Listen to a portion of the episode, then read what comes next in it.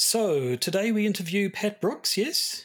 Yes, well, I mean, no. Once again, we're listening to an interview I recorded last week, and I say we're listening to it, but really we're going to pretend to listen to it. We've both already listened to it earlier. In fact, I haven't actually really listened to it at all. I've experienced it firsthand. You see. Yeah, reg- regardless, this episode is an episode with Pat Brooks.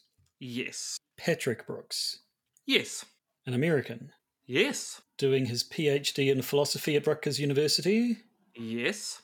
and he has an MA in philosophy from Texas Tech University.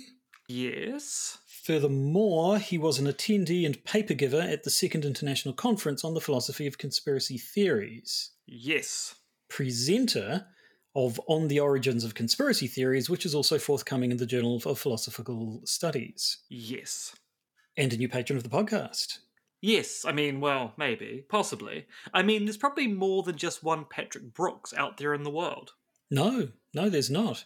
I mean, there's a Patrick with two T's, uh, Brooks with an umlaut, three people who mysteriously died last week called Patrick Brooks, uh, and a Derby winning horse called the Marvellous Galloping Mr. Patrick Brooks, but no other human known as Patrick Brooks. That's odd.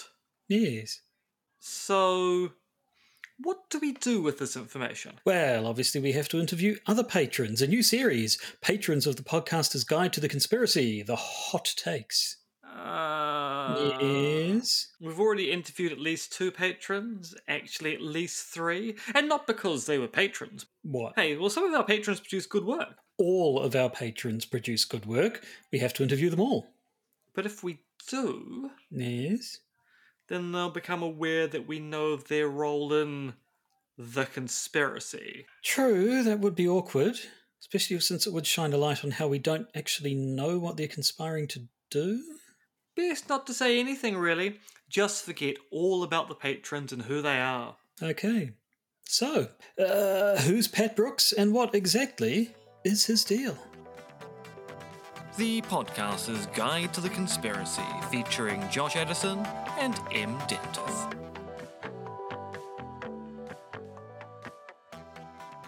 Hello and welcome to the Podcaster's Guide to the Conspiracy in Auckland, New Zealand. I am Josh Edison. They are Dr. M. Dentith. We are in different locations because it's an interview episode, and and and since we're only going to have to be recording a bit before and a bit after, uh, it's easier to just stay where we are and do it via See, the Josh wonders is of the claiming internet. that's the rationale as to why we're recording separately. Actually, Josh is on the run, having committed yet another major crime, and is broadcasting from an undisclosed location somewhere in the southern hemisphere. A major crime, but I'm not going to tell you which one. I mean, there's only three possible crimes it could be. Well, it's not barratry. Well, I mean, you haven't actually quite got the skills for that, I have to say. I mean, you you're pretty good, but you're not that good. Is that where you'd sink a ship to steal the? I can't even remember. I just I know it's a crime. Doesn't matter. Doesn't matter. I definitely didn't do it. Whatever it is, uh, what I did do. Ignore though- everything you read in the papers tomorrow. Mm, I mean, did just do that generally. uh, yeah, actually, that's probably not bad advice these days. Uh, but anyway, what, what, what I was segueing into was the fact that I have listened to the interview that you recorded with Pat Brooks, uh, having in, uh, overcome my initial surprise when you said an interview with Pat. I just assumed it would be Pat Stokes, whose work we have looked at before, but it's a whole whole different Pat. There's more than one of them. You never told me Yeah, that. there, there are there are at least two Pats out in the world, but only one Patrick Brooks. That's correct. So uh, we, we, we kind of we kind of covered that in the introduction as to what what his specific deal is. Presenter of the paper on the origins of conspiracy theories, which. As you'll see in the interview, it com- comes with a slight qualification there, but that's fine. It, it's, uh, you got got to have a catchy title. And now a forthcoming article. Mm. Soon, I'm sure to be turned into a TV series and a book. Mm. So, um, Did you know could. that make Polly Pockets into a film on the basis of the success of the Barbie movie? I think every toy that ever existed is going to get made into It a film seem like now, thanks to the success of Barbie. Has made has has got the wrong message from the success of the Barbie movie, which is people want well written films. Mattel thinks they just want toy films. Have I have I I must have given you the penguin speech before, surely? I As in Penguin Publishing or I can't from, know. from, I- from I the read this-? I read this on a blog somewhere, and I can't remember whose blog it was. It was remember remember the documentary March of the Penguins, the Morgan Yeah. Freeman narrated one, yeah. And that came out, and you know, it was a, a nature documentary essentially, and it started winning awards left, right, and centre, and everybody loved it. And I remember one media commentator or another saying, you know, hopefully, what we would like to happen is for studios to see the success of March of the Penguins and say, wow this this this shows that we don't have to stick just to the the, the, the standard formats and genres that have that, that, that, that, have been successful for us in the past. It is actually possible to do something a bit new and innovate and experiment with with different formats and genres and, and, and still experience success. But they knew what was actually going to happen was that all the studios are going to say, okay, we need to make more penguin movies. Which And is why we enough- got Happy Feet. yeah, we got Happy Feet. We got there was that surfing one, surfing penguins. I can't see, remember. I thought that was Happy Feet. no, no, there were two, there were at least two animated penguin movies hot on the heels of that, and there's a third one as well that I can't even think of. It's yes. So basically, I th- I, I- I'm assuming they're going to work. They're somehow going to work a, a- Barbie Transformers connected universe already, and then just get all the. In fact, wasn't this? I'm sure there was supposed to be a Transformers GI Joe crossover or something already. It's it's going to happen. We can't I mean, there it. already have been animated G.I. Joe Transformers crossovers. The Cobra Commander appears as a villain in at least one Transformers straight to VHS film. Right, I feel we may have got slightly sidetracked, which is that we're supposed to be into uh, supposed to be introducing your interview with Pat, which I think, I, I, given that you discuss uh, the details of his paper in detail in the interview, there's probably not much point in us actually introducing it right now. So maybe we can just play a chime and go straight into it. That sounds like a plan. So, Pat, you've just returned from an exciting trip to the European Union. What did you do on your holiday? Ah, okay. So first, I gave a talk at the second international conference uh, for the philosophy of conspiracy theory in Amsterdam, uh, which was good fun. I got to put some three-dimensional representations uh, to some sort of formerly two-dimensional representations of people that I'd known for a while. Um, so that was great. Uh, heard a lot of good talks. I think my talk went pretty well. Um, I did lose my phone, which was embarrassing, but it was fine. And you destroyed, or at least we destroyed, a podcast recording device because. As listeners to this podcast will be aware, uh, the recording device I took to Amsterdam died one day, and it died halfway through a conversation we were having for this very podcast.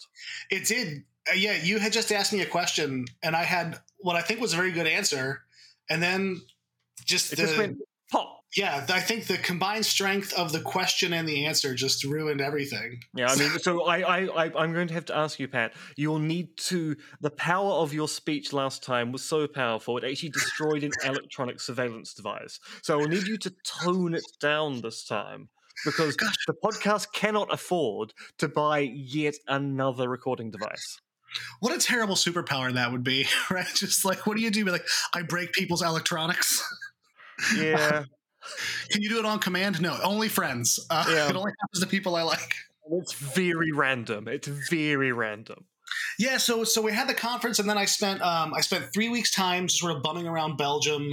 I rented a car. I went to Bruges, which was very nice, and I went to a bunch of sort of sort of small towns in the south, in Flanders and Wallonia, to a bunch of Trappist breweries, and had a lot of great Belgian beer, and met some cool people, and did some cool hikes, and saw loads of castles. I wonder whether so like I was asking some European friends whether they care about castles as much as Americans do, because in America there are no castles. So every time I see a castle, I'm like, holy cow, a castle. And they were like, yeah, not so much. We see them all the time. so I was, I enjoyed seeing all the castles and stuff. Um, then I went to Dublin and saw a friend for a few days. And I went to Iceland for uh, another conference workshop thing. And then finally, after a month away and sleeping in many, many different Airbnbs and uh, hotel rooms, I, I made it home. So I'm glad to be back. I never thought I would say that I missed New Jersey, but I missed New Jersey. Did you miss New Jersey, or did you miss your bed in New Jersey? I think I missed my stuff. Yeah, I think I got home and I was like, my desk, my chair, like, but I wasn't like North Fourth Street. Yeah, there is. Travel, traveler's nice. Coming home sometimes, though, is even better. Now, the talk that you gave at the conference on the origin of conspiracy theories, I believe, is now a forthcoming paper in philosophical studies. So, congratulations. Yes, thanks very much. Um, it's my first publication. The review process was was like was really fun. Right? I was sort of nervous about it. I, you know, as anyone who's like written stuff for publication or attempted to write stuff for publication will know, right? Like until you do it, you're like, I don't know, I don't know if I can do it. And then my advisor was like, just send it, just send it in. So I just sent it, and then I got some great reviews and I, some comments that I think made the paper a lot stronger. And I kind of found myself really enjoying the process of you know, writing the letter saying like, "Oh, here's the things that the reviewer said, and here's the things that I did in response to those things, or here's why I don't think I should have done anything at all." It was like a cool, it was a cool process. I enjoyed it a lot, and I'm glad it worked. Um, and yeah, it's really, it's a huge load off to have a, a paper forthcoming. Yeah, I remember when I when I first submitted when inferring to a conspiracy theory might be the best explanation, and the the sense of I've got a PhD, but can I actually publish as an academic philosopher? And that that terrible waiting period of several months of going, I mean, I haven't heard anything back. Is that good? Is that bad? Because the first time you do it, you really have no idea of timetables or how these things work. And then realizing that when you get the comments back going, well, you know, it's a it's a revision, but it's their positive comments of change this, do that. Go, I can make it. And it makes the next submission so much easier. Yeah, and I think I was really lucky because both both reviewers for my paper were seemed to be like I think they both recommended like publish but with revisions. So I got a conditional acceptance, which was nice. Um, and it seemed like both reviewers were sort of on my side. They were like, "Look, I like this paper a lot, but here's some things you could do." It wasn't this it wasn't this like antagonistic uh, kind of thing, and that was nice. I was because I mean, as, as as listeners of the podcast will probably know, um, you know, philosophers can be a little antagonistic sometimes and a little crotchety. Uh, I'm guilty of this myself. Um, so I was expecting like a little bit more kind of, you know, like what's this guy talking about? This is crazy. And I didn't get that. And it was very nice. It was very nice to get like positive feedback and positive comments. Um, and people who are clearly like, look, I'm looking forward to this paper being out, but here's some things you need to do. So that was that made it nice. Yeah, there are a lot of reviewer bees in philosophy. I actually think the entire profession is made up of reviewer bees. Everyone's the second reviewer. So it is actually, as you say, quite nice when you get reviews, which are, look, there are improvements you can make, but generally, I think the paper's good. I just think it could be even better.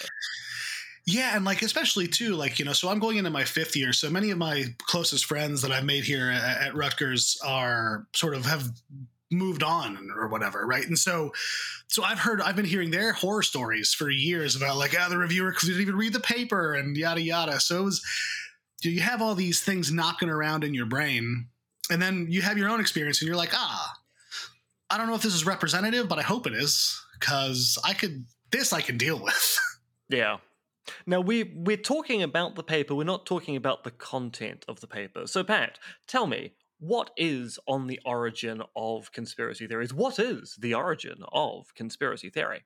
Uh, right. So I probably should have called the paper on the origin of some conspiracy theories, but I feel like that's a less a less catchy title.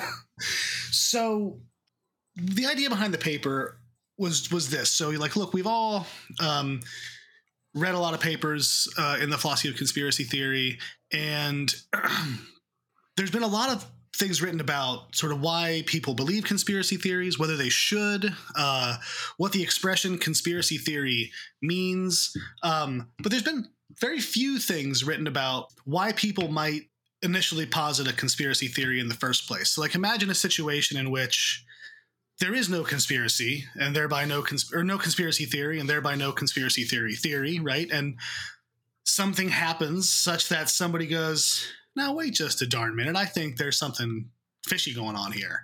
And they posit some sort of conspiracy theory. Now whether they believe it or not that's a separate question. Um, whether they should believe it also a separate question. But there's some there's some interesting moment where somebody goes here's my hypothesis about this it's an explanation for an event or phenomena that involves a conspiracy, and I think it's a live option. So the paper is sort of asking under what conditions something like that might happen. Um, and I argue that one way in which this happens, and one way in which we've seen this happen, is when you know you get like officialdom uh, or you know sort of the the experts in you know scare quotes or whatever uh, something happens and they say ah theory t expla- is the explanation for this event or phenomenon. Um, but of course sometimes theory t has uh, you know some problems right? Like it will sort of entail things that seem like they can't be the case or it will fail to explain things that seem like they need explaining.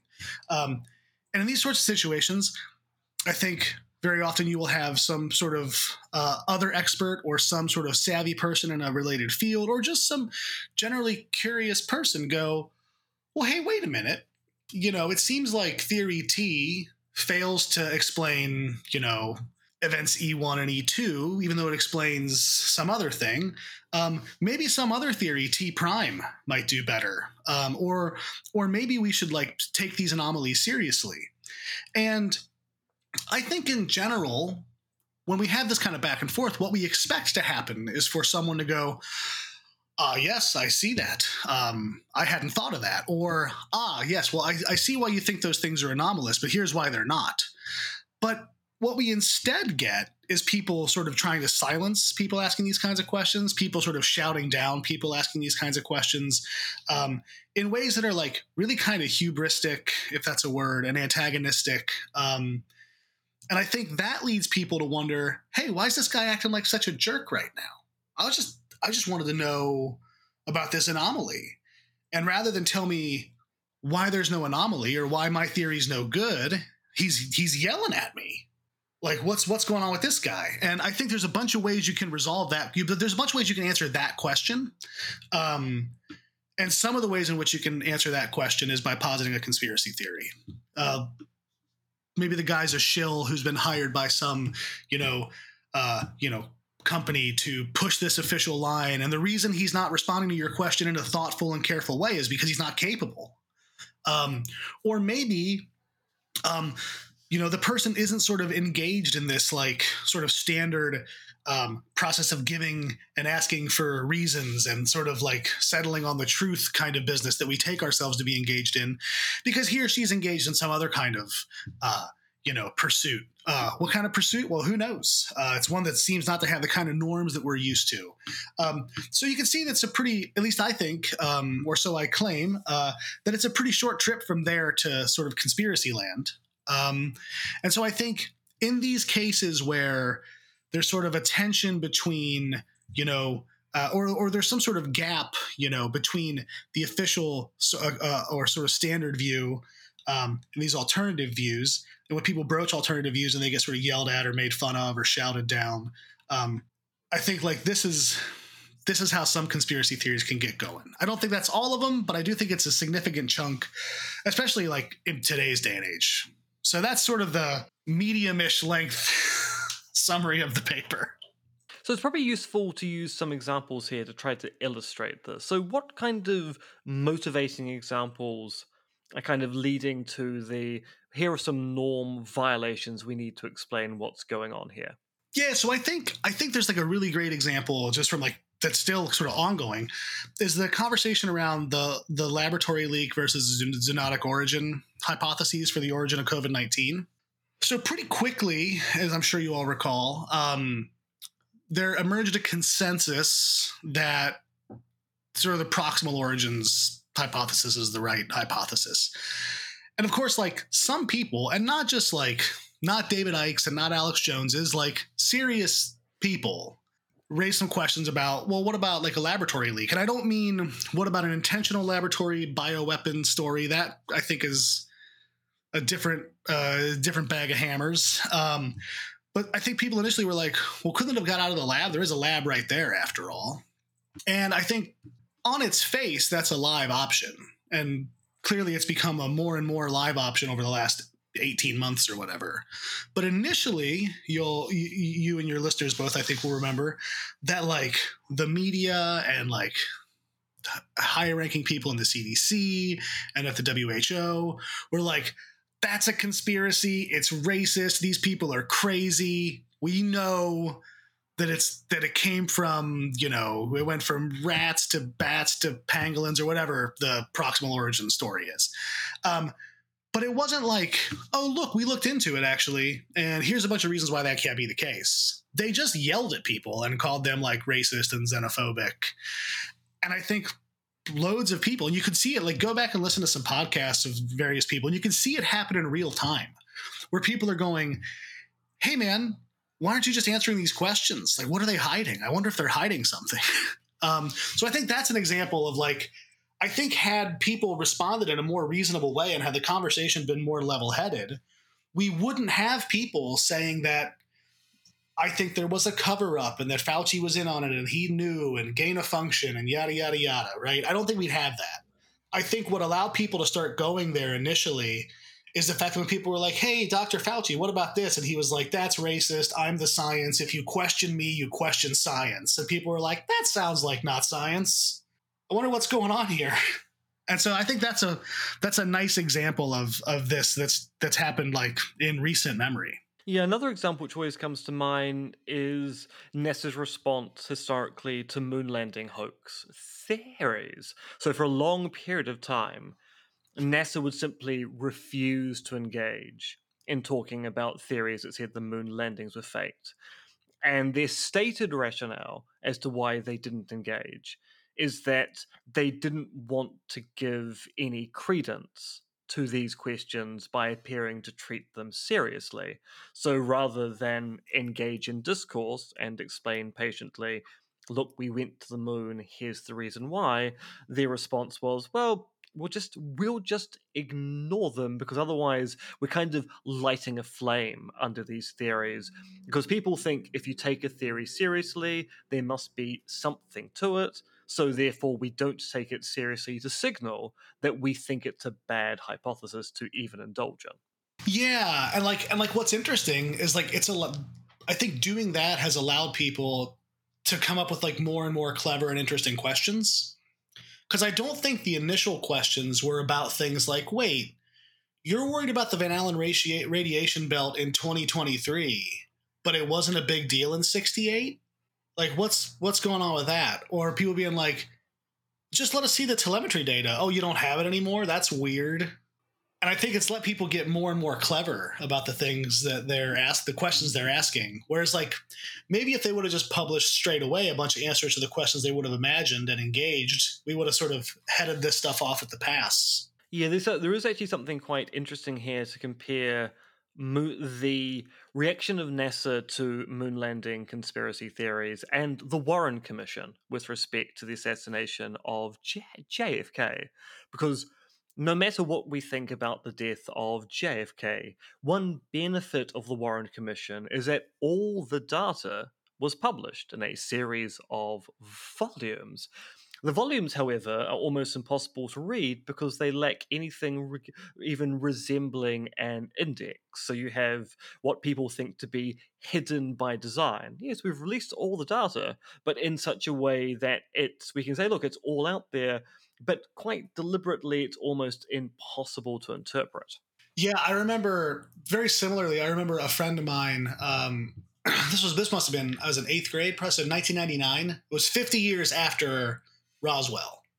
And so they were going to release um, the documents from Roswell. And my friend was like, uh, just so excited about this book. He was so excited for these documents, and he we, we like we skipped school and went to Barnes and Noble or Borders or whatever for him to pick up his copy of this. And you get it, and it's just there must have been sixty words in that book, and everything else was just redacted. And like at that point, like why even publish it? because all that it did was make my friend for sure that everything that was under those redacted things was like, and then the aliens told us this. and I think, yeah, so I think like I do think we we want to like resolve these kinds of tensions. And I don't think that like the epistemic authorities do themselves any favors by just telling us by trying to tell us that there's no tension there or like acting as if we're insane for wondering whether you know that theory is the best theory. And like it's just what's interesting to me is that we all know how to sort of act like this right? We know how to treat people's uh, disagreements or their questions in in ways that are productive and conducive to a good conversation that doesn't involve generating conspiracy theories because we do it all the time we do it in the seminar room. We do it in our own classrooms. We like if any of our students right said something and then somebody else was like what are you an idiot? we'd be like whoa whoa we don't do that here. That's not how we act. But when someone is like i'm not sure that this is a thing we do that same thing and then we wonder why they we wonder why they act weird in response to that.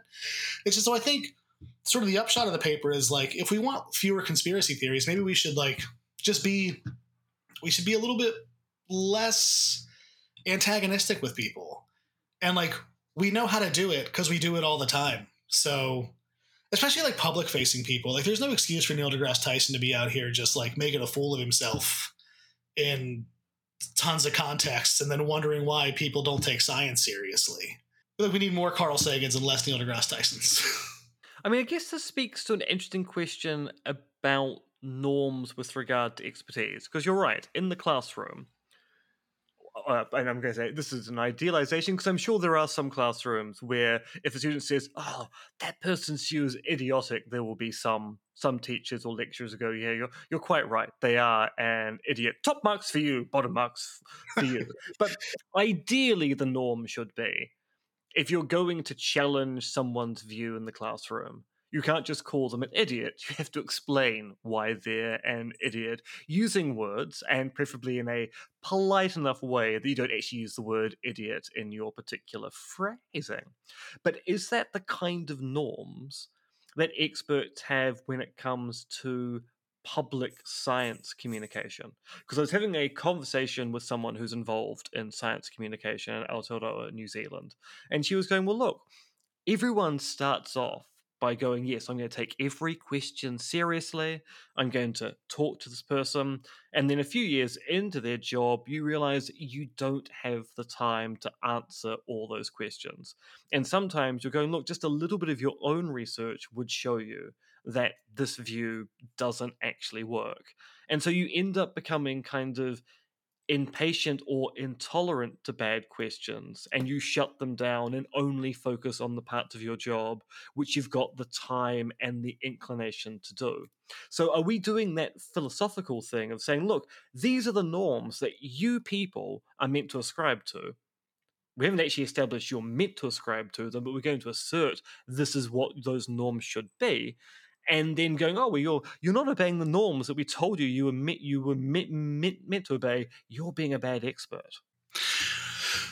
Right. So I do think I do think it's it's worth being really careful here. Um, so I, I certainly think that they are the norms, um, and this is not just like philosophers asserting that these are the norms. So so here's why I think they are the norms, um, or at least at the very least, these are what average like lay people think the norms are. And that's i think probably good enough to get this going. So i think that we tend to think and by we i mean both like academics and especially lay people that like what scientists and historians and other sort of academic types and even like government officials and all these sorts of things i think what they think they're up to is sort of in being engaged in like a good faith attempt to figure out how the world works. And now that might be naive, but I do think that people are have this naive view. This is the view we learn in like grade school about what science is, right? It's just a bunch of a bunch of folks just being like, "Hey, man, what we drop this? What happens when we drop? What's going on? Let's figure it out together." Because we want to know what the truth is.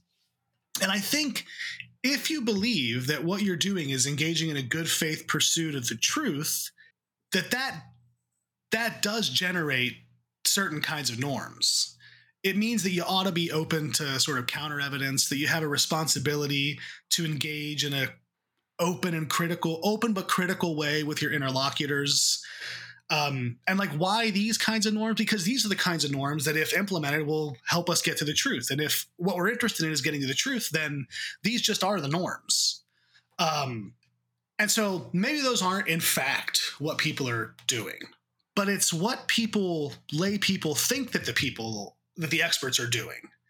And so when they fail to do that they're like well i thought you were doing this truth business but it seems like that's not what you're doing. So what's going on um, so that's the first part. Do you have anything? Do you have anything to say about that? Well, but say, I mean, there's also one other thing you can add to that, which is that unless you've got a weird kind of nobility thing going on, almost every expert was a layperson at some point. So presumably they've got those norms before they became an expert. So, yeah, no, that's yeah, that's yeah, a really good point. yeah. Yeah. so they've so they presumably like right when they learned like you know when DeGrasse Tyson or you know Lawrence Krauss uh, or any of these people. Um, Lawrence Krauss is the physicist, right? Lawrence yeah. Wright is the political guy. Yeah, yeah. Uh, yeah, so presumably, like these people learn about science the same way the rest of us did, and probably internalized these norms. Right? They they got into the business because they they wanted to be a part of the good faith pursuit of the truth. Um, yeah, I think that's a very good point. Um, and so I think it's very important to to at least demonstrate that in the main, that's what we're doing. Um, and now, in response to your uh, you, uh, your friends who's a science communicator, I think they're quite right that it can get a little overwhelming, right? Like if you have if you're made to answer the same goofy question every time you give a talk, and you've given the answer before, and you can just point to a URL, and be like, I answer that question right here. Um, I think that can be a bit frustrating. Um, and I think that like it can't be the case that like you always have to put on a happy face. Now I think I think two things are the case here. I think if you've elected to be a public science communicator, that's what you signed up for. Uh, you don't get to opt out of that. I think that's just part of the gig. Um, you don't have to keep being a science communicator. Like you don't have to keep being in the limelight. Being in the limelight is an active choice, and part of being there is being subjected to goofy questions from lay people. now, I think if you're coming to my office and I'm not a public person and you're knocking on my door and saying, I figured out consciousness, can I talk to you about it? Like, I don't have to engage. I probably get to ignore you.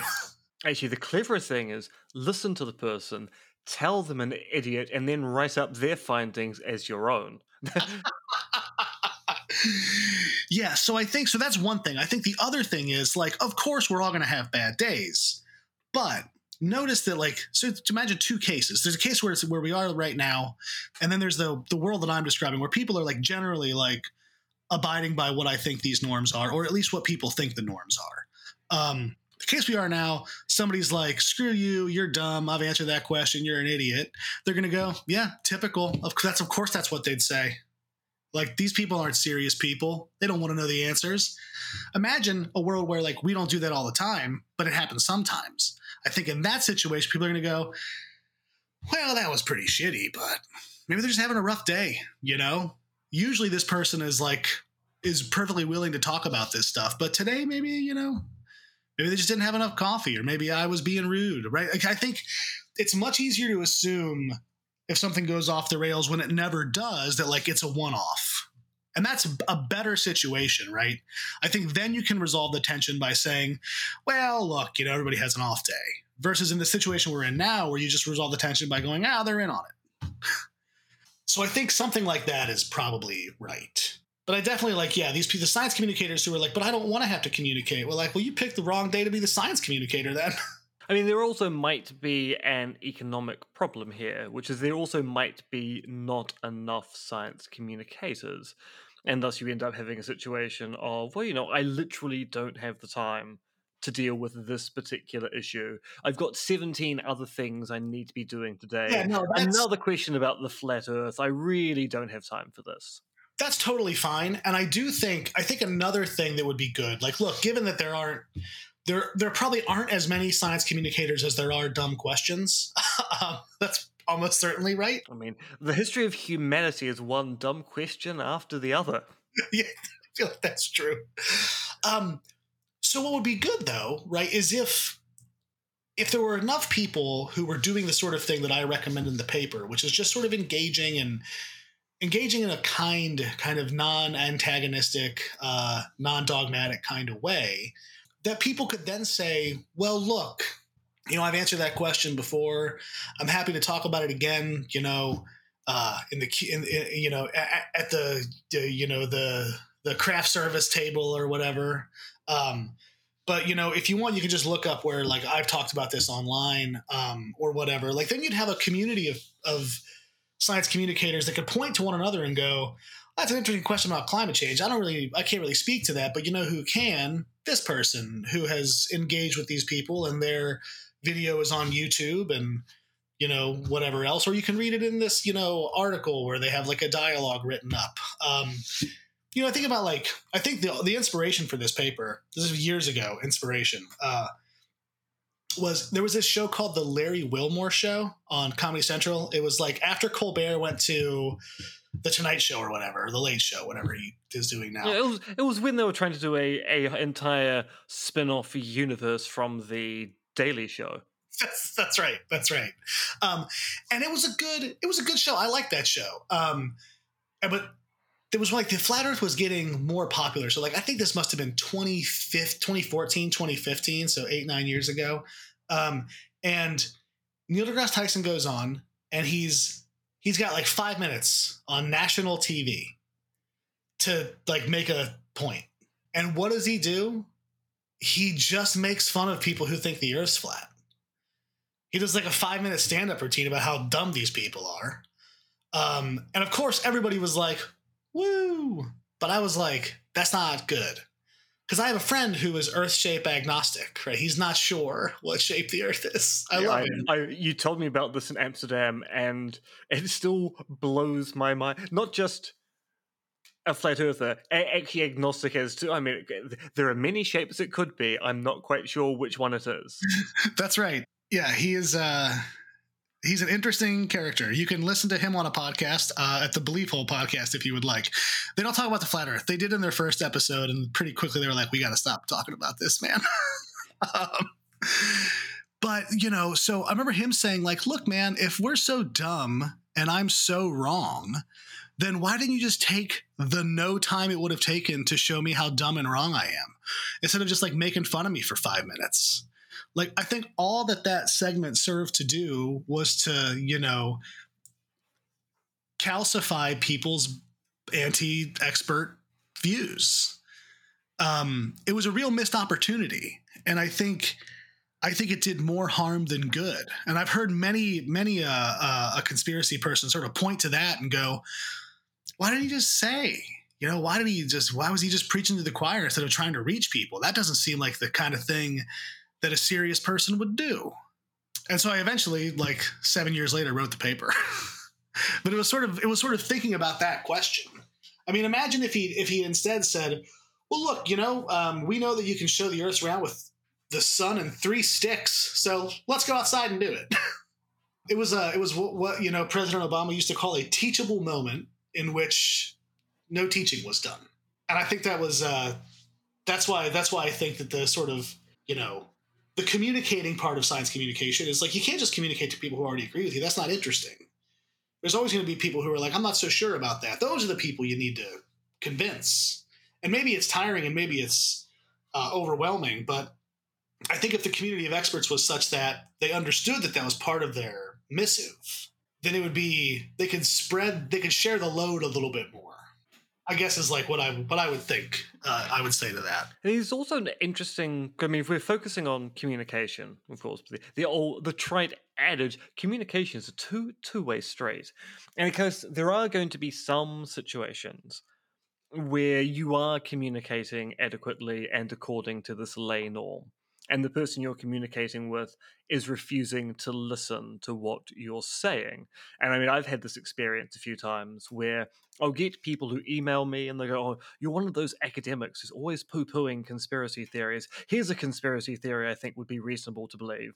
And I write back going, Well, I think you'll find in my book, I say blah, blah, blah, and blah. And I'm not a skeptic. And they'll just respond, You know, but you're one of those skeptics. Okay, so mm, no, I just gave you representative sites and a citation and a quote saying exactly the opposite, but you're you're reading what you want to read. You're not actually listening to what I'm trying to say.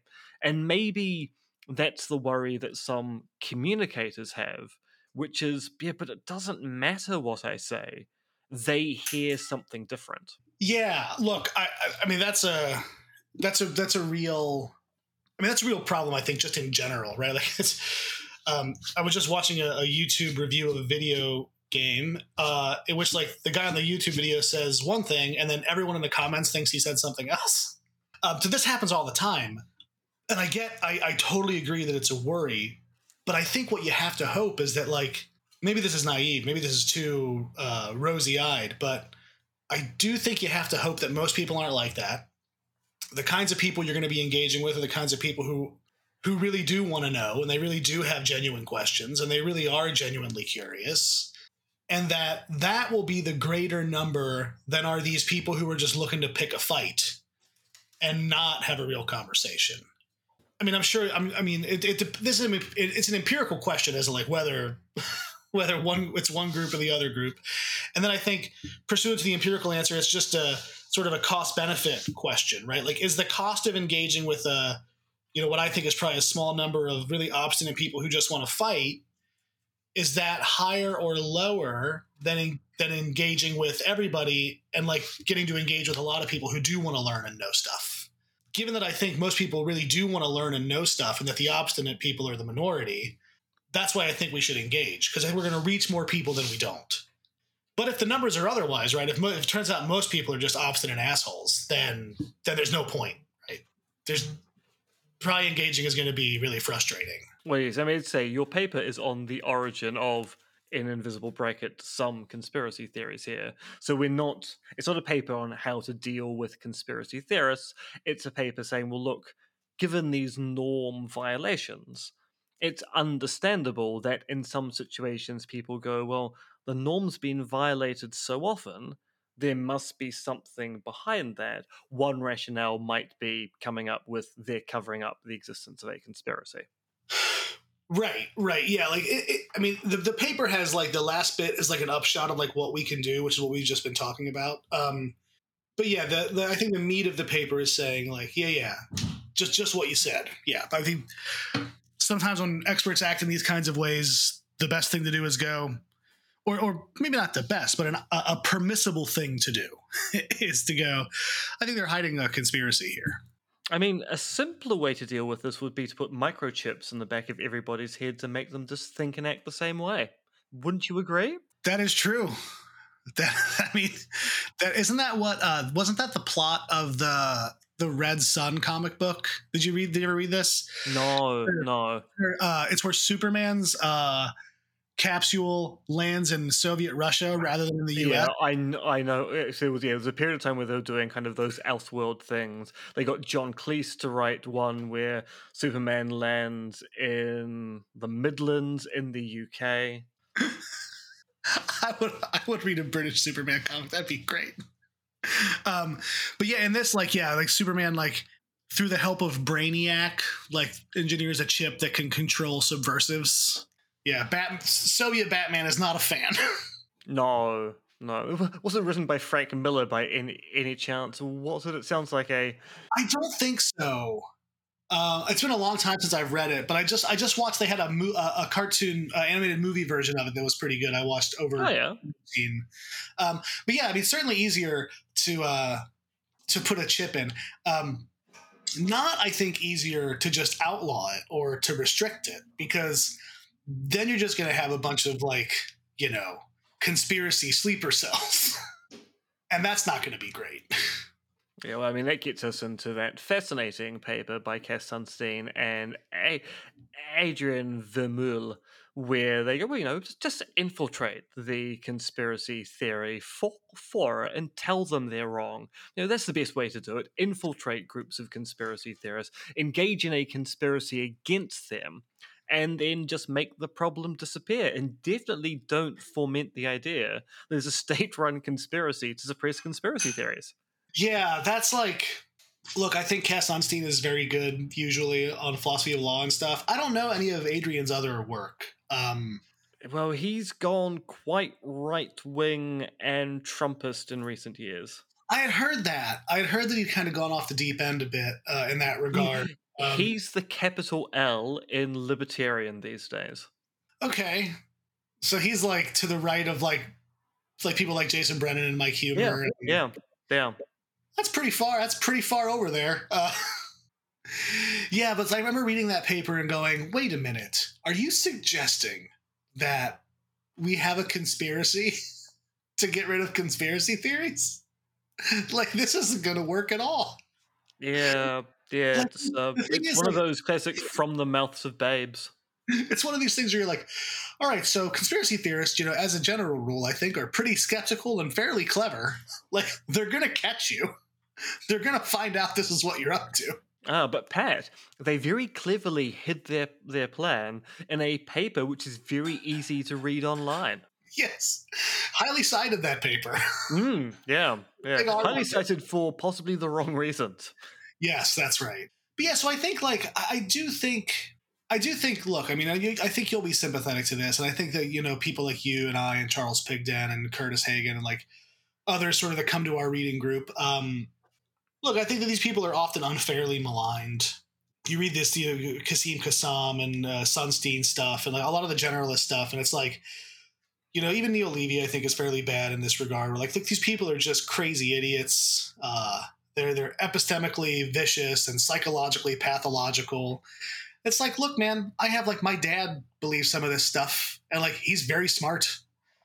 I have like really close friends who believe some of this stuff, and they're very smart. Like they're not, you know, they're not epistemically vicious. And I think in many ways they're doing just as well, if not better than other people. And they're not, you know, schizophrenic or otherwise pathological. They're just normal folks who are like, I'm not so sure about this. And so, you know, th- this paper is, I think, a, in many ways like an attempt to go, okay, so a lot of the work proceeds from like, given that these people are crazy, what else can we say? and I wanted to write a paper, I think in, in, sort of this very similar spirit to you and, and Charles and so on. Like, I mean, given that these people are not crazy, what could we say? or supposing yeah. these people are just normal functioning people, like, what can we say?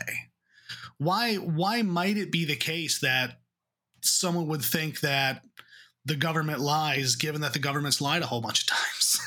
And it turns out, like once you start thinking of it that way, it's pretty clear. They're just, I think they are. A lot of these people are just straight ahead Bayes rational. But yeah, so that was like that's you know that's kind of the motivation. Just like you know enough, you have enough uncles and cousins and friends who are like, what do you think they're up to? Yeah. What are they building in there? yeah, right. And I do think, look, I mean, we both read the Hofstadter paper. I think a lot of people take the lesson from the Hofstadter that like we're all paranoid and delusional. But I think the real lesson to take is that we don't like secrets. As a species, it turns out, we don't like secrets. It's not just Americans, it's everybody for all time. You know, um, I, I in the paper I use this example of, you know, um, you know, suppose your partner's acting very strangely and they're getting more and more texts and phone calls, and you're like, hey, what's going on with these texts and phone calls? And they're like, no, what are you talking about? I'm not getting any texts and phone calls. Like, you're not going to think, oh, I bet they're going to do something nice for me. No, you think like, I bet they're, something's going on and it's not good.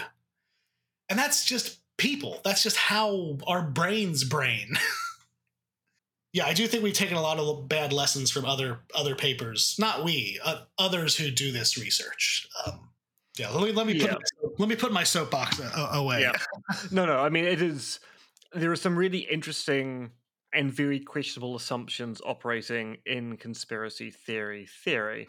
And as you say, if we actually take a kind of bottom up approach and go, well, how are people inferring to the existence of these theories in the first place?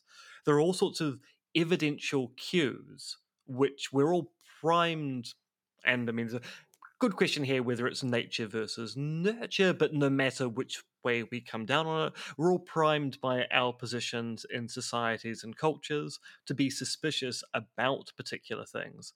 And so it's not unusual that when you see or apparently see some weird behavior, you might end up going, hmm, I mean, there might be a conspiracy involved there. I mean, sometimes there might be, and sometimes there won't be. Yeah, I think that's right. Um, yes, I, I totally agree with that. And I think, like, the more you look, uh, as we were talking about sort of uh, earlier on, like, the more you look at the historical record, I just think you'd have to be just profoundly unaware of what things are going on. And I, in fact, I actually think people just are. Right. So I don't know, like, if I would imagine you've been following this proximal origin lab leak business a bit closer than your average person, given what we do for a living. Yeah. yeah.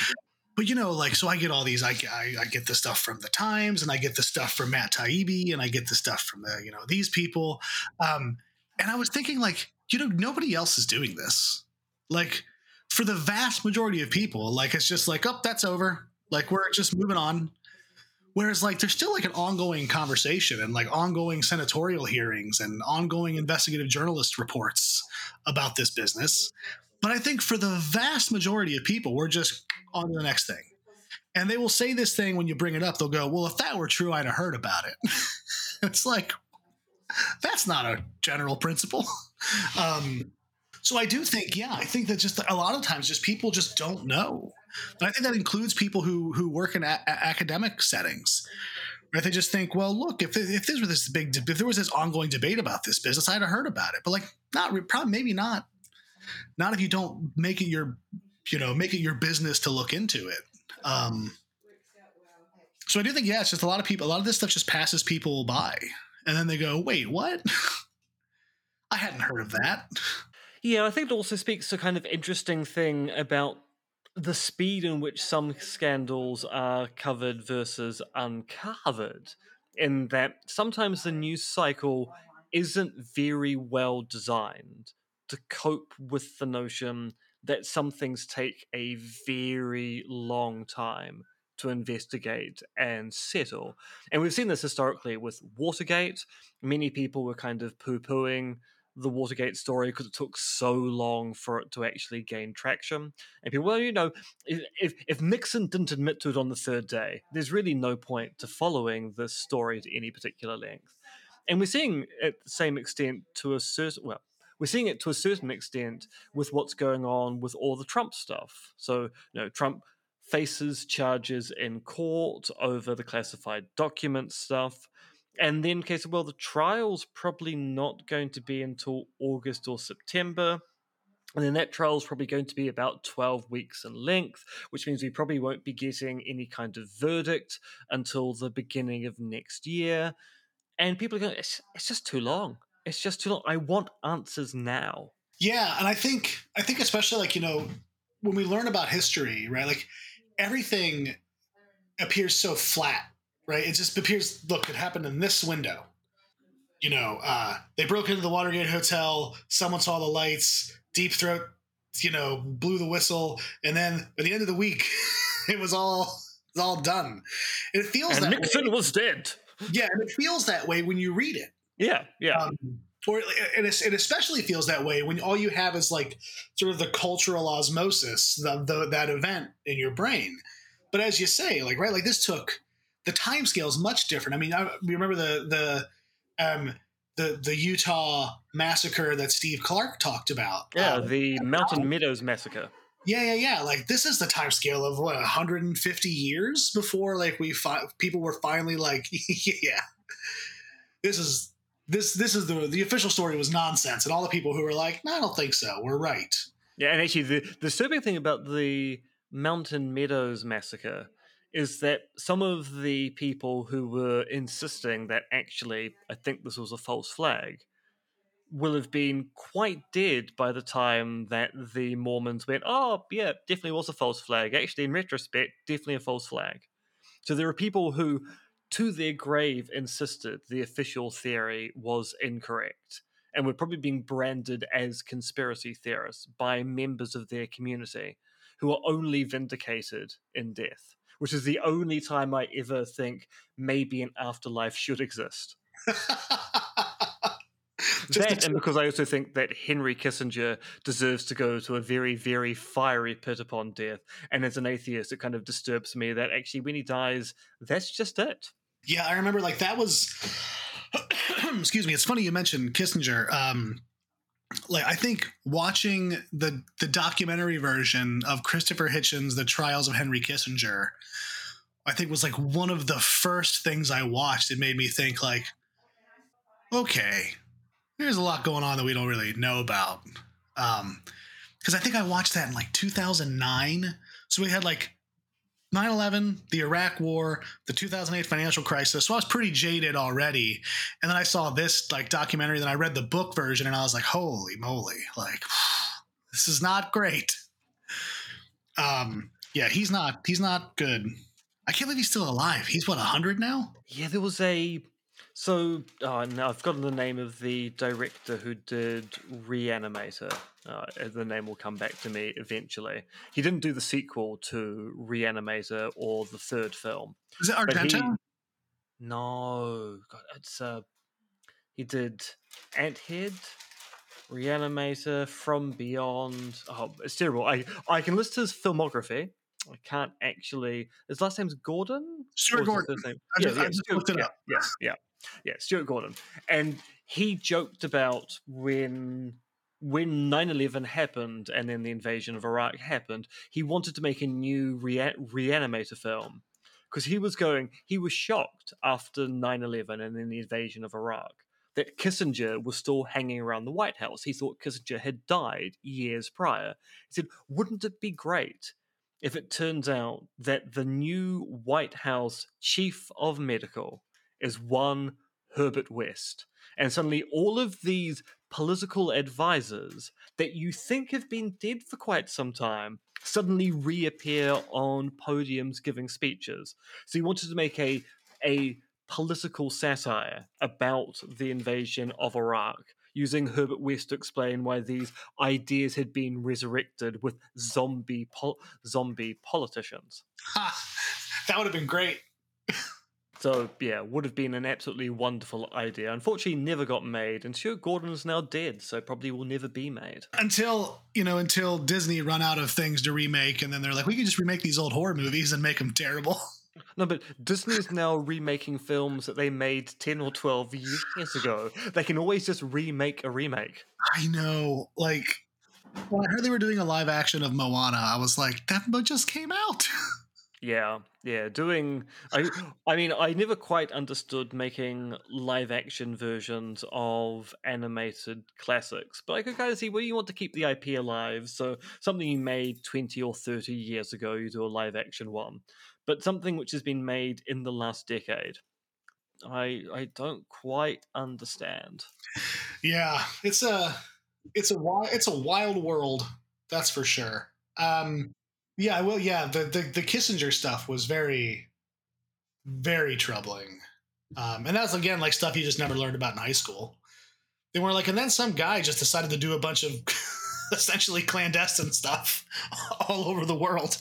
I mean, this has always been one of my one one of my bugbears about when people respond to claims that we should take conspiracy theories seriously, where you don't really believe all these conspiracies occur, and I go, well, I kind of do because there's no punishment in at least in the West with respect to engaging in conspiracies.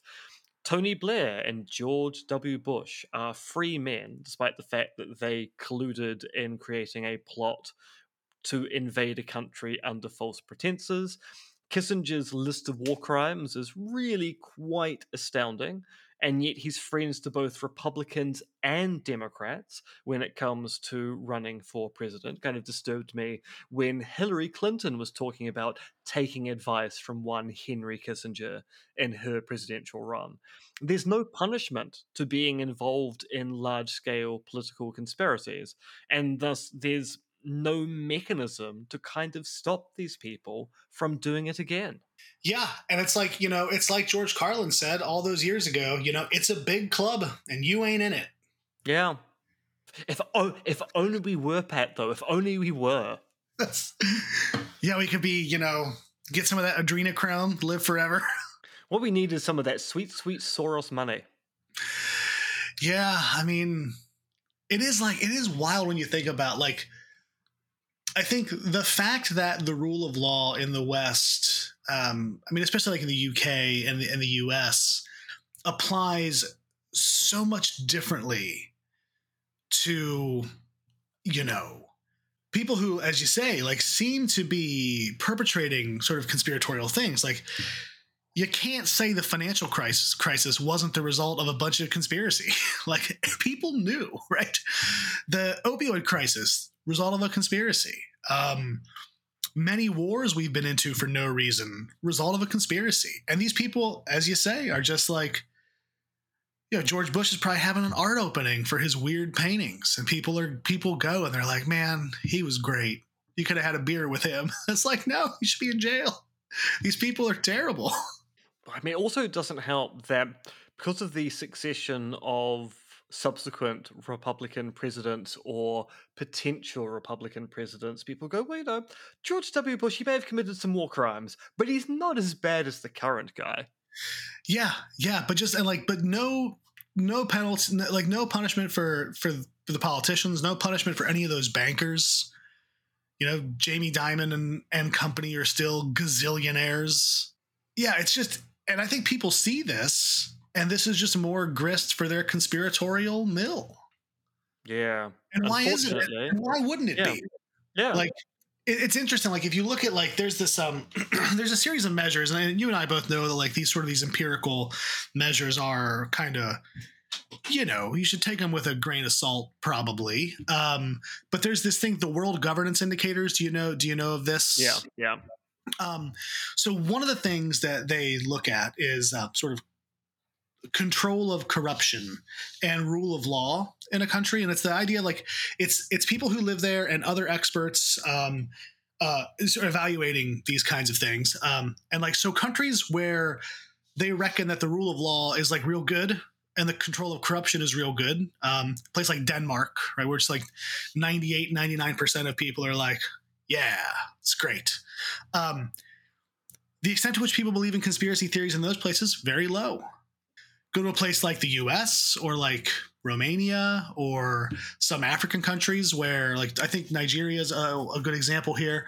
Uh, Turkey, you know, places like this where these metrics rate a little bit lower, right? Like in the US, like we're like 70%, 70th percentile for like corruption and rule of law stuff. Uh, Turkey and Nigeria and uh, Romania, I think, are all a bit lower, but not super lower. Um, well, surprise, surprise, the extent to which people believe conspiracy theories there way higher. like, well, of course it is. They don't. They they they have they fundamentally distrust these institutions.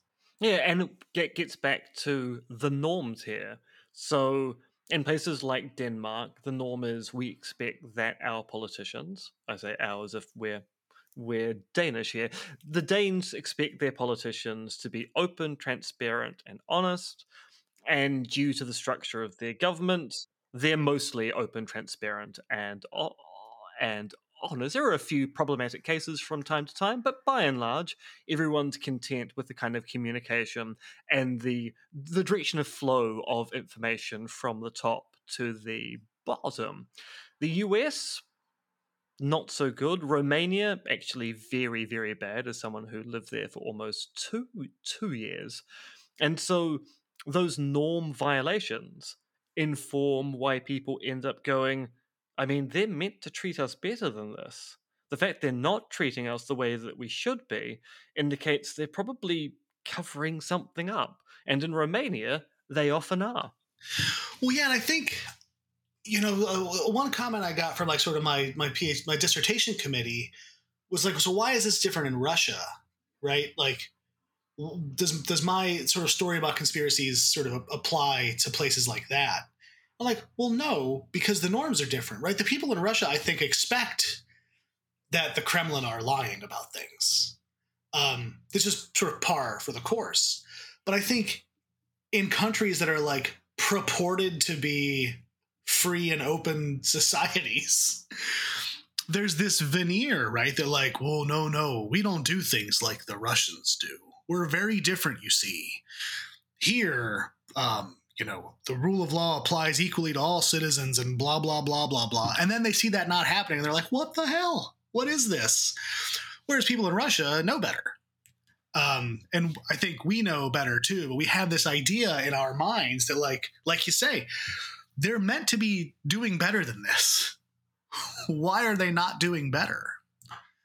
Um, I do think that so I, I, don't know how much time we have left, but I want to want to run this by you. So I've been I've been working on this paper um, about sort of this trust business, um, and I think that conspiracy theorists uh, get a lot right.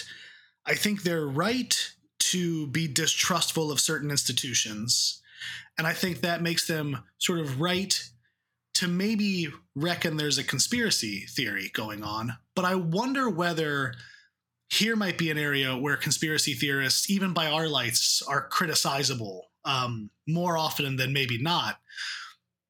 Do you think that they maybe think that the institutions that they rightfully distrust for like sort of character reasons, uh, do you think they overestimate the competence of those institutions?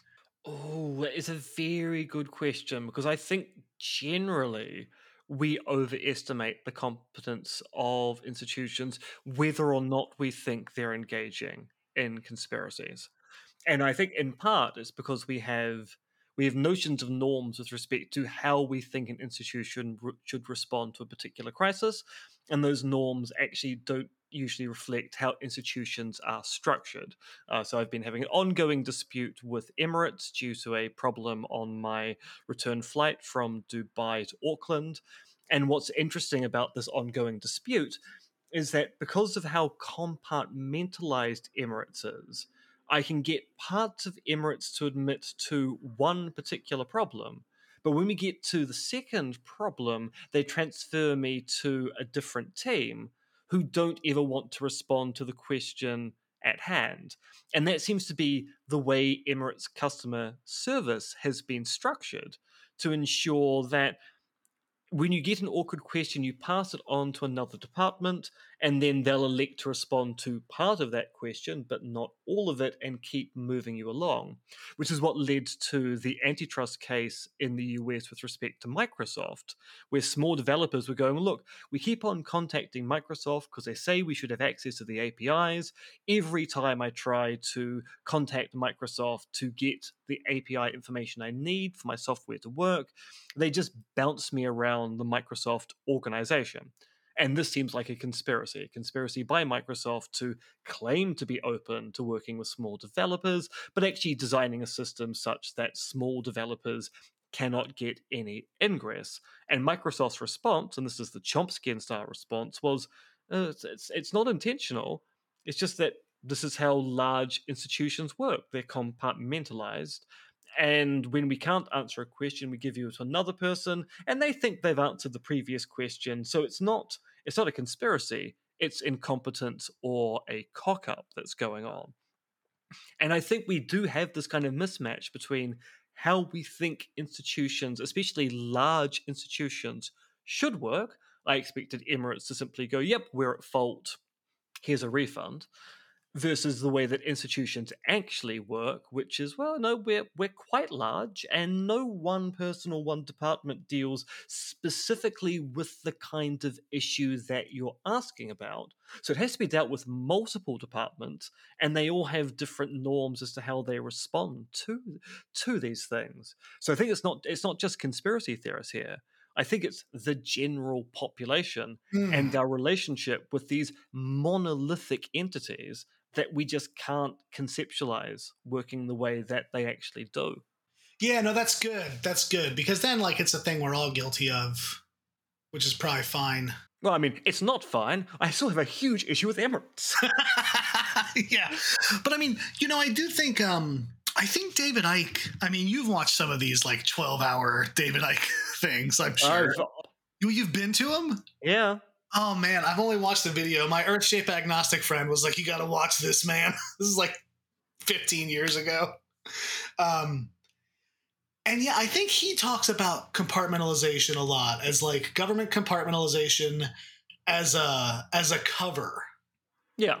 Yeah, um, which is, I mean, I mean, the whole premise of the sitcom Yes Minister and Yes Prime Minister is that the civil service actually quite deliberately works in a compartmentalized way to control the information that ministers have access to. Yeah, I mean, I think like probably, you know, we ought not cite David Icke as an example of getting it right, but I do think like probably this is something that's true. I, I do think like if you imagine like a very clever person organizing a thing and going like, well, you know, look, if the left hand doesn't know what the right hand is doing, we have coverage here.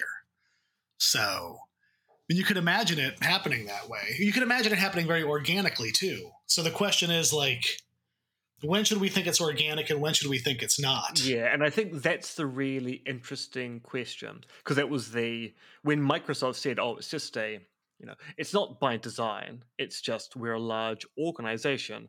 I think some people quite rightly went, I mean, it might just be an accident or this could be a very convenient excuse you've come up with to explain why you've been conspiring against small developers whilst expressing the idea of being open to working with them. So, oh, no, no, no, we definitely weren't actually deliberately preventing you from accessing the API. It was just we're we're a badly structured organization. Yes, that's the explanation we'll go with. We're just very badly run.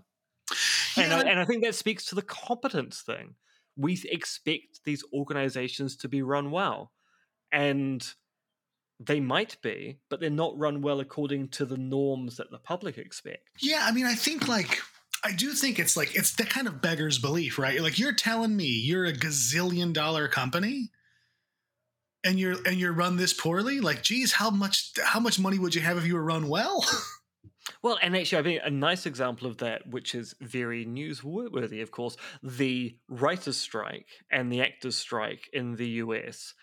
The film companies go, oh, but we're very poor. We're very, very poor, say these organizations that bring in hundreds of billions of dollars a year and are paying their CEOs hundreds of million dollars a year. Oh no no we're very poor. And why are they poor? Because they engage in really interesting accounting practices that ensure that films make a loss no matter how much money they make. And apparently that that kind of open secret of creative accountancy allows them to go yes we're very rich and also at the same time we have no money yeah i heard a very I'm, I'm trying to remember where i heard this but there was somebody they were trying to hire an accountant and the like they said like I made this much last year, and the accountant goes, no, no, no. How much do you need to have made last year? Yeah. and it was like, there's, yeah, there's always a way to then go, oh, we'll just uh, we'll just write off these Grecian urns we just bought against uh, how much you made because they're a uh, weirdly depreciating asset. So just just buy, just buy these urns. It's fine. You you'll suddenly you'll get a refund from the government if you buy these urns. It's hilarious. That would be hilarious if you were like, man, the sets on this were really good. And they were like, well, we did that because like it was all original Etruscan, you know, stuff. Yeah. now it's a write off. Yeah. Yeah. And, and now it's never going to be seen ever again. Well, you know, I mean, and I mean, look, I, when I worked for uh, the oil and gas company, you know, between dropping out of undergrad and then later finishing, you know, in the in the late two thousands, um, and into the 2010s, like we were independent contractors. And so, yeah, the game was to be like, what all can I write off?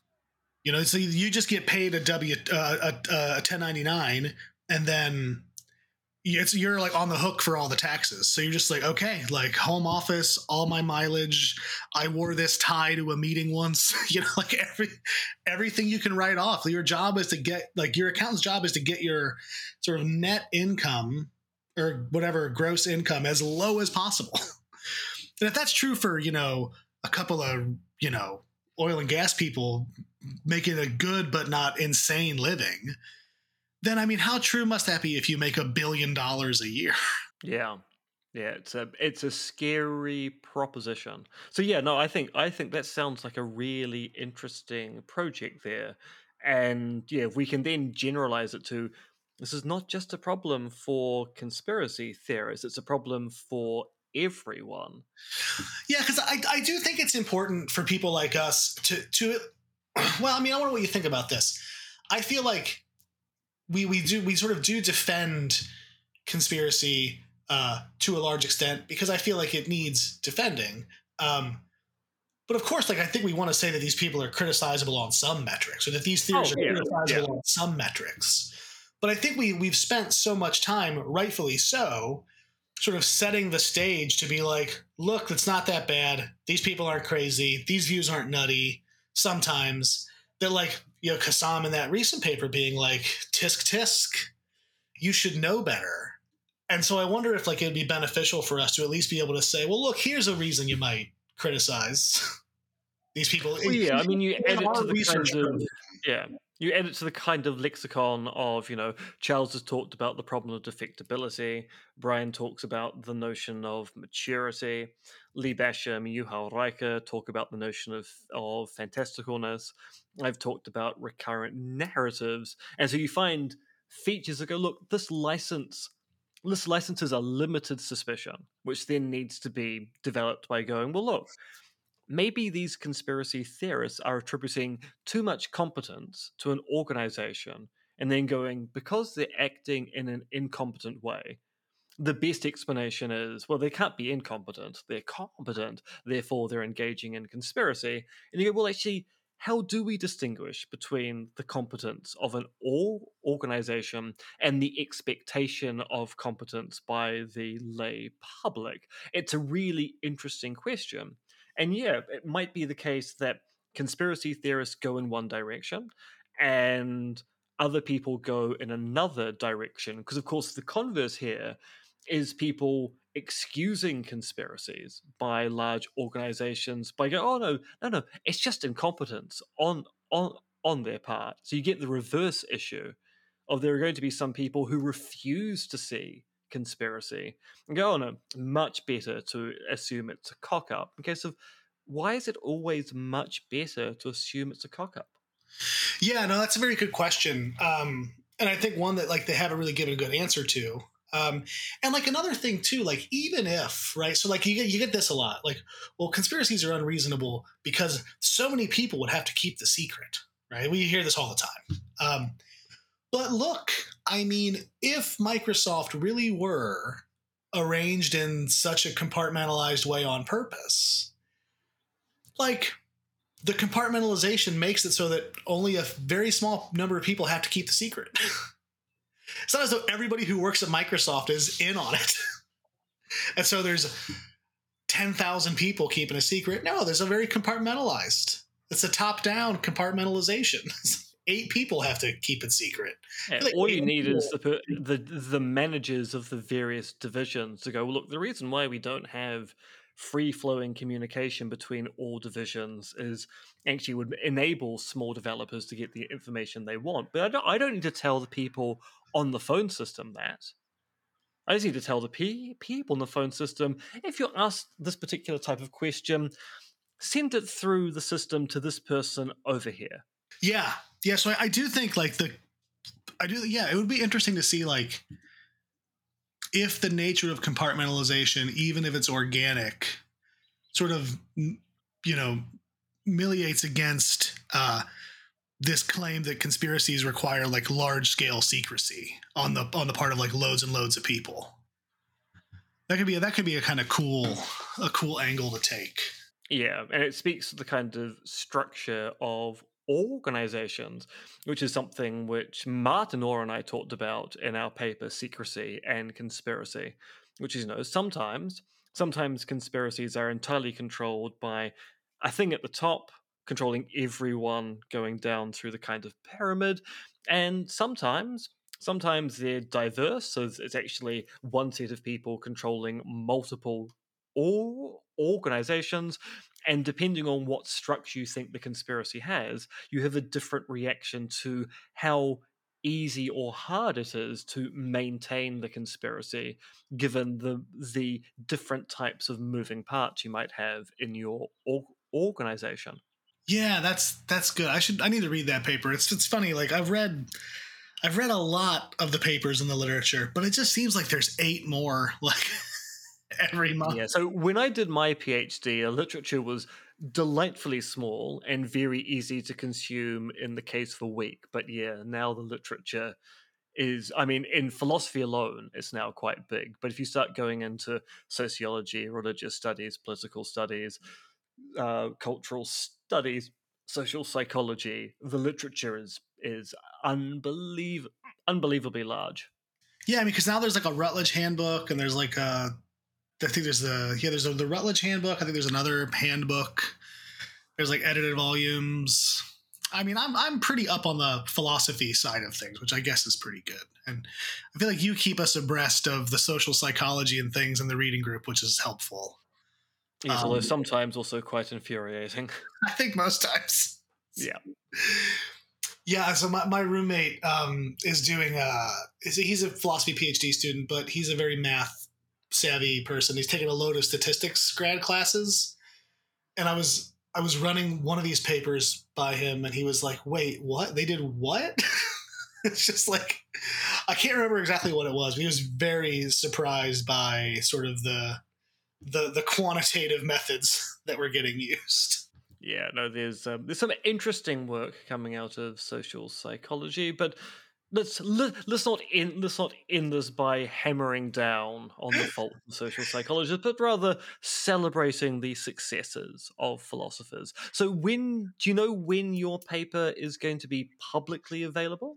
Um, so I will um, I will release the preprint at some point soon.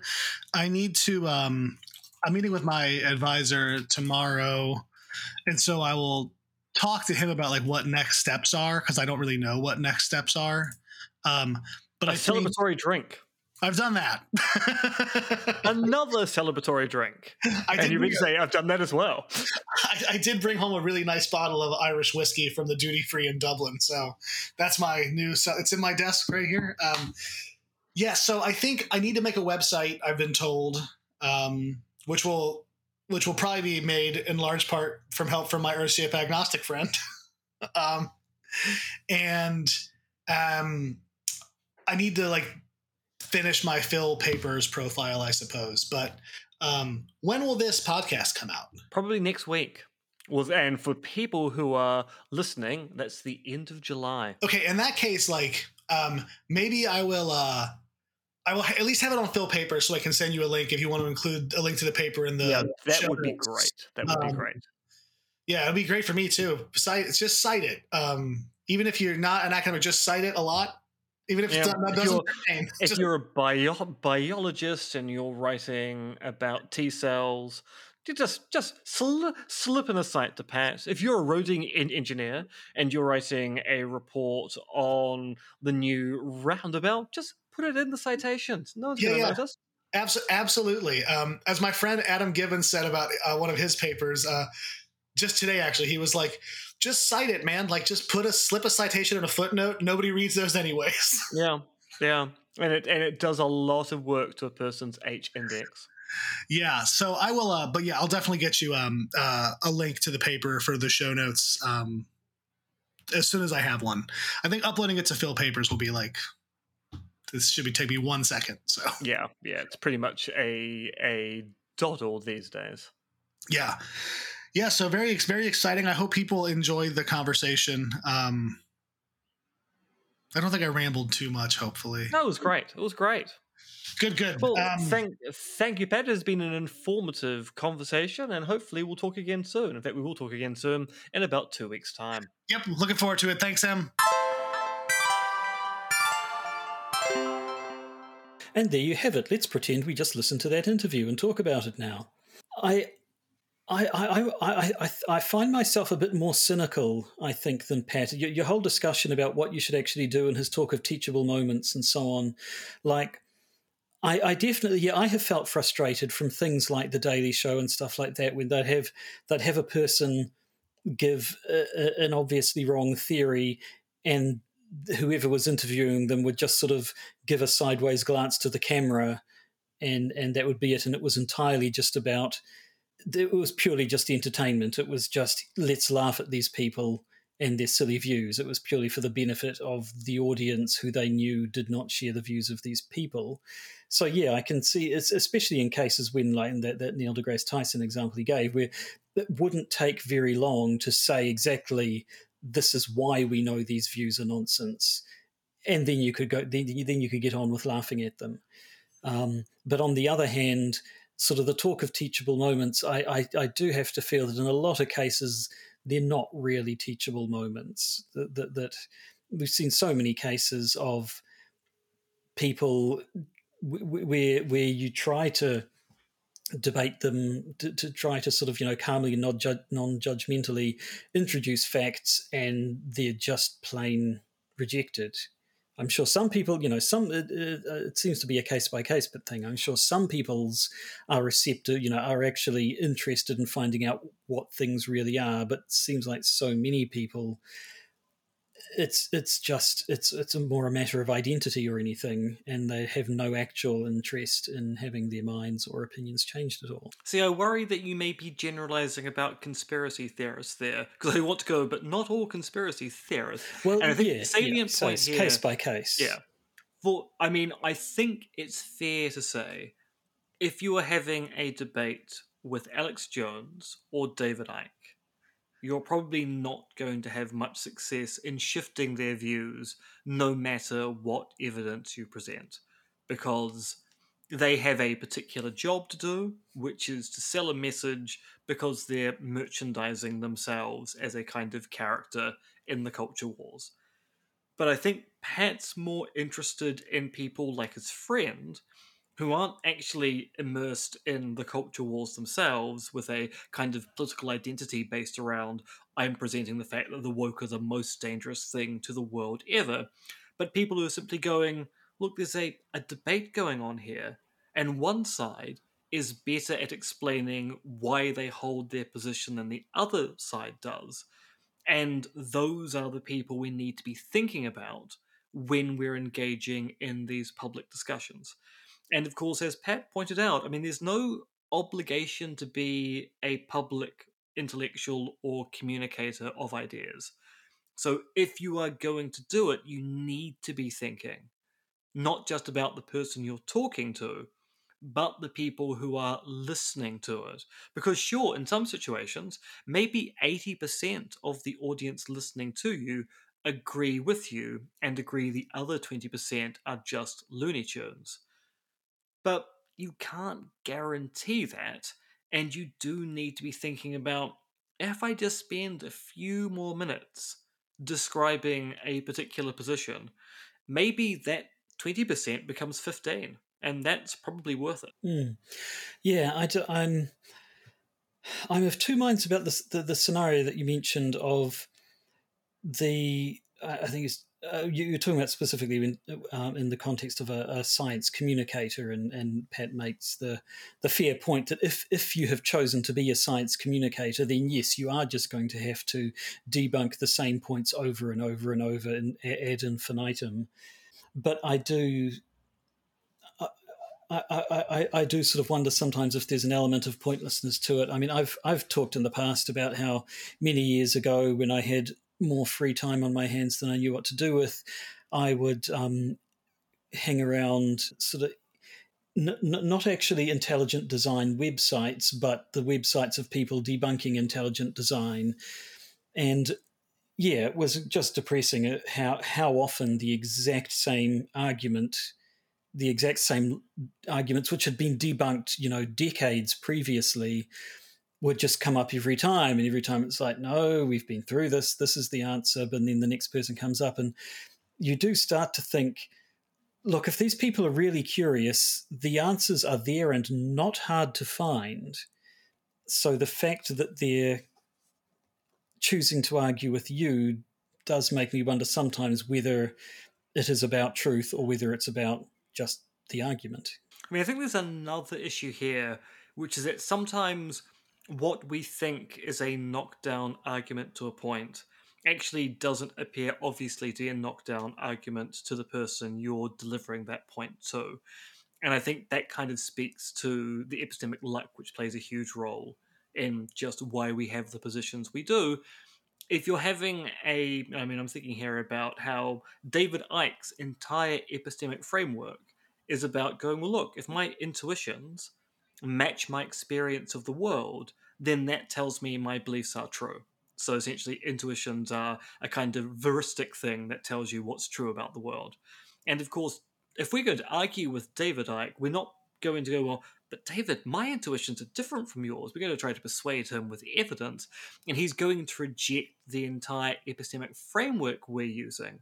So the arguments we give are not knocked down to him because we're not arguing along the same lines. And I think that's that's a serious concern here that we kind of assume that there's a living, uh, living, living, living, as in the bread rises, a mm. level playing field of we all know know how arguments work and how evidence works, but I don't think that's the case.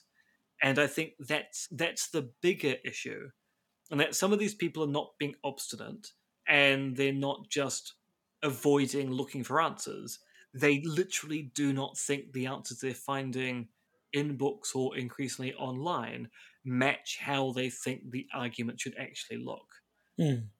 Yes, I think I think possibly yeah the, the problem sort of shifts back from being uh, again coming back to to, to uh, Pat's idea of of the teachable moment. I think the problem shifts back to figuring out what's a teachable moment and what isn't, and you know what when it's worth um, worth or, or potentially worth. You know, when, when there is a chance, and how big a chance again is another question that that that that, that arguing back is going to have some impact, and when uh, you're just wasting your time and working out the difference between those two situations sounds like a, a, a trickier job, unfortunately. Unfortunately, indeed. Mm. So, uh, Pat's Pat's uh, paper is going to be coming out soonish. Do we know when it's so be, he has sent us a link to the archived version up on PhilPapers, which is the open repository that philosophers use to host their papers online. So you can put preprints up there. So it will be available for listeners of the podcast to experience and read for themselves. Experience is a weird way. Experience the article on the origin of conspiracy theories, now available as a mosaic. Mm. So, yes, there'll be a link in the show notes which will allow people to download the paper if they want to read it. Uh, as is fairly common with academic articles, they get accepted for, for publication, and then the period of time between accepted for publication and actually appearing on the website as a forthcoming article can be anything from three weeks to three months. So at mm. some point, at some it'll point. be available with a DOI, but it is available to read now. Mm. Mm. Well, there we go. Um, I, I, I would recommend it, quite frankly. Um, so yeah, a good a good talk. Um, I'm assuming that that when you actually edit the the um, interview together, you're going to cut off the first 15, 20 minutes of the two of you talking about movies and stuff? Because what sort of responsible podcaster would get sidetracked into discussions of popular culture when there are Josh, philosophical debates to be had? The the main episodes. It's up to you to work out whether you're going to slip that discussion in at the very end of the podcast, or make it disappear, or just put it up as a patron bonus special. It's up to you. You Ooh. have the power. Mm. That's an interesting point because I'm not currently in a position to be editing podcasts, but I should be in a few days from now. And given that as at the recording of this episode, I don't think last week's episode is actually up yet. Is it? Or have you I have you published it and I haven't so. seen it? We, we, we had a bit of fiddling around last week, so things happened late. So I, could, I, I think we can be excused for putting out this one slightly late than later than normal which is my excuse for um, how long. It's taken to be. Indeed, I, I know it's out because Drew reacted to the intro in the way Drew was meant to. Ah, well, jolly good. Right, well, I think we're done. I think we're done with uh, this main episode. Oh, is it because it's not publishing to Twitter anymore? Because, you know, um, Mm. that's probably why I didn't get the notification. Right. Yeah, anyway, so APIs, A- and also it's not not even called Twitter. it's not even in- called Twitter anymore. It's Yes, so it, it has not been. So I, I'm not on Twitter or X anymore. Mm. Are they called? How are they pronouncing? Because I want to say it's yeeting. Uh, I, I have no idea how they're pronouncing it, and I don't care at all. I'm I'm just assuming Twitter will either be dead soon, or they'll they'll they'll they'll drag it um, screaming out of out of Elon Musk's hands and put everything back the way it was, or at least go back to calling it Twitter anyway. I I, I myself am not going to be calling it anything but Twitter until again it goes back to being called Twitter, or I just leave it when it collapses entirely. Uh, anyway, what was I saying before I got sidetracked? by We're, Twitter? we're talking Um, about the bonus episode. we're talking about the bonus episode. Yes. So, uh, in our bonus episode this week, we're going to we're going to sort of continue the conversation a little bit regarding the um, the interview by talking about an instance of a theory which is not particularly particularly conspiratorial in itself, but which gets conspiratorial when people talk about why people other people don't take this theory seriously, uh, which leads again into that discussion of do you do more harm than good by simply writing off theories uh, that you believe to be nonsense and refusing to discuss them, uh, a la what you were talking about with with with NASA not wanting to um, dignify uh, certain conspiracy theories with a response, um, or is it better in the long run to actually engage? Um, I'm, I'm not going to say what the theory is. I think I think it can be a surprise for our patrons. If you want to be in on the surprise, you'll have to become a patron, thereby gaining access to all of our bonus episodes.